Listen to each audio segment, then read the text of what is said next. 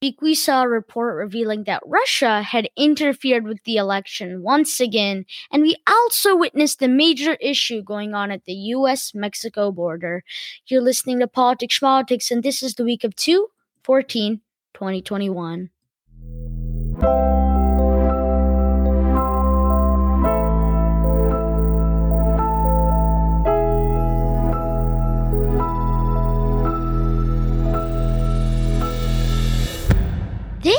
Is Politics Schmaltics.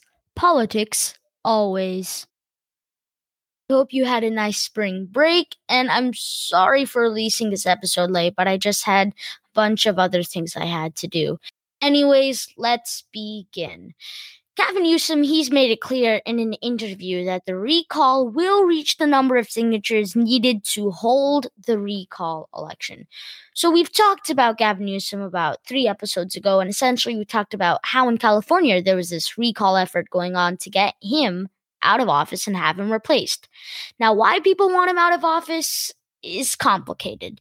The people who are signing the recall petition, um, they're saying that he handled the virus irresponsibly, and that his lockdown guidelines were just too strict. Now, before I say anything else, I just want to say they were effective.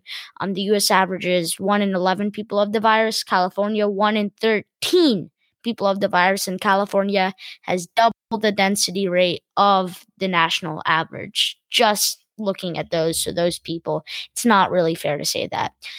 Anyways this recall effort it was cre- it was created before the virus even began. It was originally just recall effort based on pure political differences such as immigration and taxes.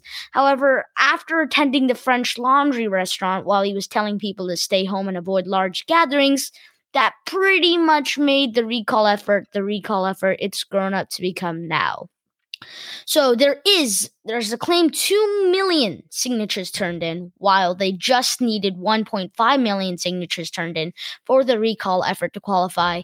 It will be the 10th ever recall in recall election in California history and it will certainly be one that the entire nation will watch. Um, it's been a nationwide movement actually so far, with people from almost every single state donating money. But the thing is, these people largely identify as Republicans or independents, and that can easily, like Gavin, Governor Gavin Newsom, say that these people are just Republicans that are trying to get me out of office.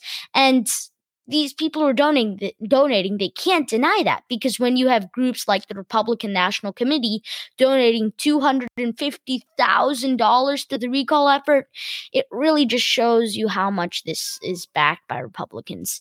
In fact, saying that this is just backed by Republicans or QAnon supporters or the Proud Boys, it's actually pretty much been Governor Gavin Newsom's defense the entire time.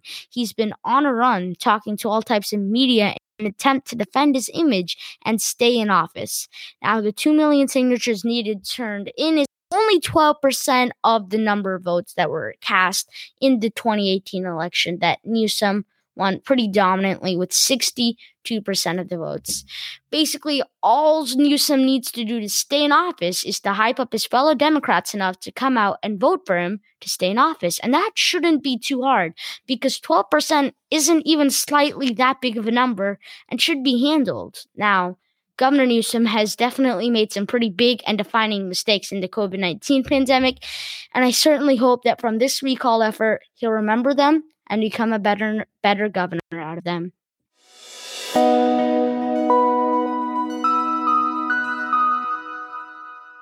National intelligence. They've released a report this week, and that said that Russia once again tried to influence the US election so that it would favor Trump. But they didn't at all alter the number of votes he or anyone else got. They didn't make it harder to vote and they just pretty much influenced the election in a legal way. So essentially, the person who headed all of this on Russia's side was none other than Vladimir Putin. Um, he authorized everything that happened. There were officials under his instructions, and their main goal was to undermine the amount of confidence the public had in the election system and make Joe Biden seemed corrupt, like he was the bad guy in the race. And we talked about um, the situation where they had Joe Biden's son, Hunter Biden, and his relationship to some shady businessmen, I think, in the second or third episode. Either way, they released edited videos to anger both sides of the political spectrum, and they spread around a lot of conspiracy theories. On the other hand, Iran, they tried to influence the people against Trump, not for him, as to where Trump, he ordered the drone strike on one of Iran's most respected general, Qasem Soleimani. Um, and I guess Iran needed to get revenge on him. They actually swore that they would get revenge either way, there was China, and China, they were actually considering influencing the election, but eventually they decided not to, as well, they didn't want to ruin their relationship with the US. At this point, the relationship isn't even that good, anyways, but it was good that they at least went over that. The saddest part for me for this is that the Trump administration they had this report with them before any of us got it and yet they still push claims that China and Venezuela influenced the election when all of that was proven wrong and it, it was proven wrong with a great amount of evidence in this report and yet they still continued to anger people for no absolute reason.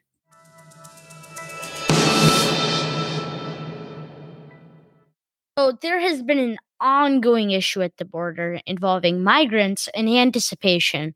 It had always been a very big part of Biden's plan to be um, very open to immigrants coming into the country, trying to cross the border and come to America for safety um, because they're escaping violence that they faced in their past countries.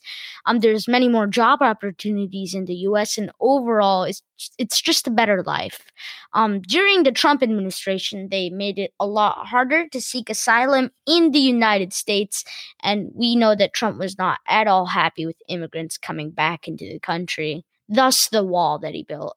And now, in Biden's administration, they're finally welcome back in, except there's only one problem they're coming in such large amounts that the Department of Homeland Security they can't handle it. Mainly, the only thing they can do at this point is take unaccompanied children. But even when they do that, the children they're kept in shelters that are like jail cells. Um, they're kept well beyond the 72 hour limit, and now they have to take turns sleeping on the grounds. Um, Republicans they call this a humanitarian crisis, but most of the Democrats don't go that far. But everyone really wants to help those at the border. Um, Biden asked everyone to stop coming, um, crossing into America in an interview, and the chief of the Department of Homeland Security, he has said that the border is closed, but it's just momentarily while they try to grapple with the current migrants, and then they'll be ready when they open the border back again so, Congress, they're preparing two bills. One is the American Dream Act and Promise Act. And this bill, it would make it easier for people who are coming into the country to get citizenship. And the second bill is called the Farm Workforce Modernization Act. And that would make it easier for migrant farmers to apply for legal status in the United States. Um, there are other less popular bills like the updated Dreamers Bill introduced by Dick Durbin, but it requires 60 people, and that is very unlikely to pass.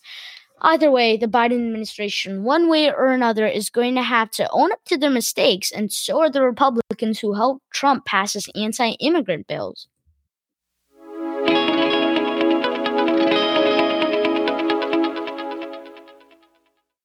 that was actually pretty much it for this week, but I still have two weekly roundups. And the first one is Louisiana. They had two special elections this week. One was for Cedric Richmond's empty spot, and he was a representative, and Biden appointed him as the director of public engagement.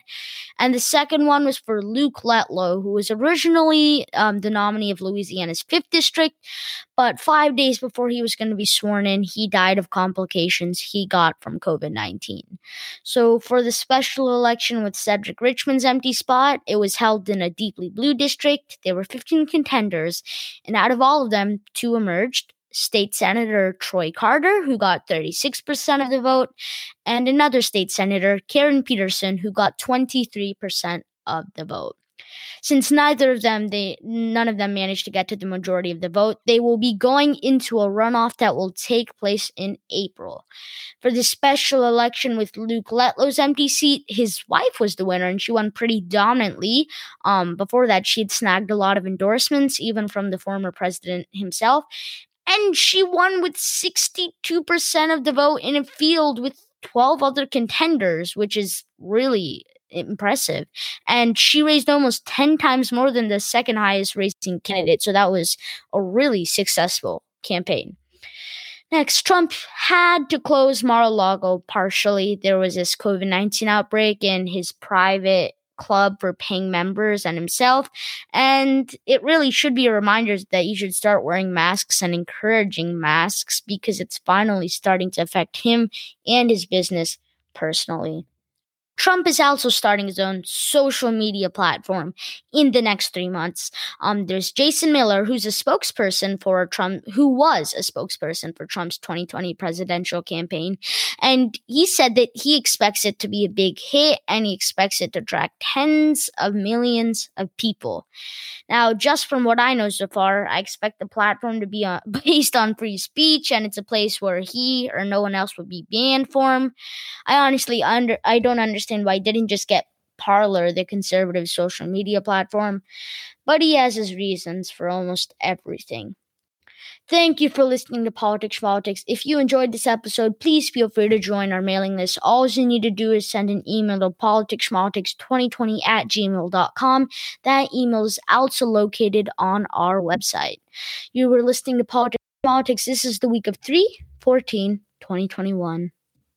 You were listening to Politics Schmaltics and see you next week.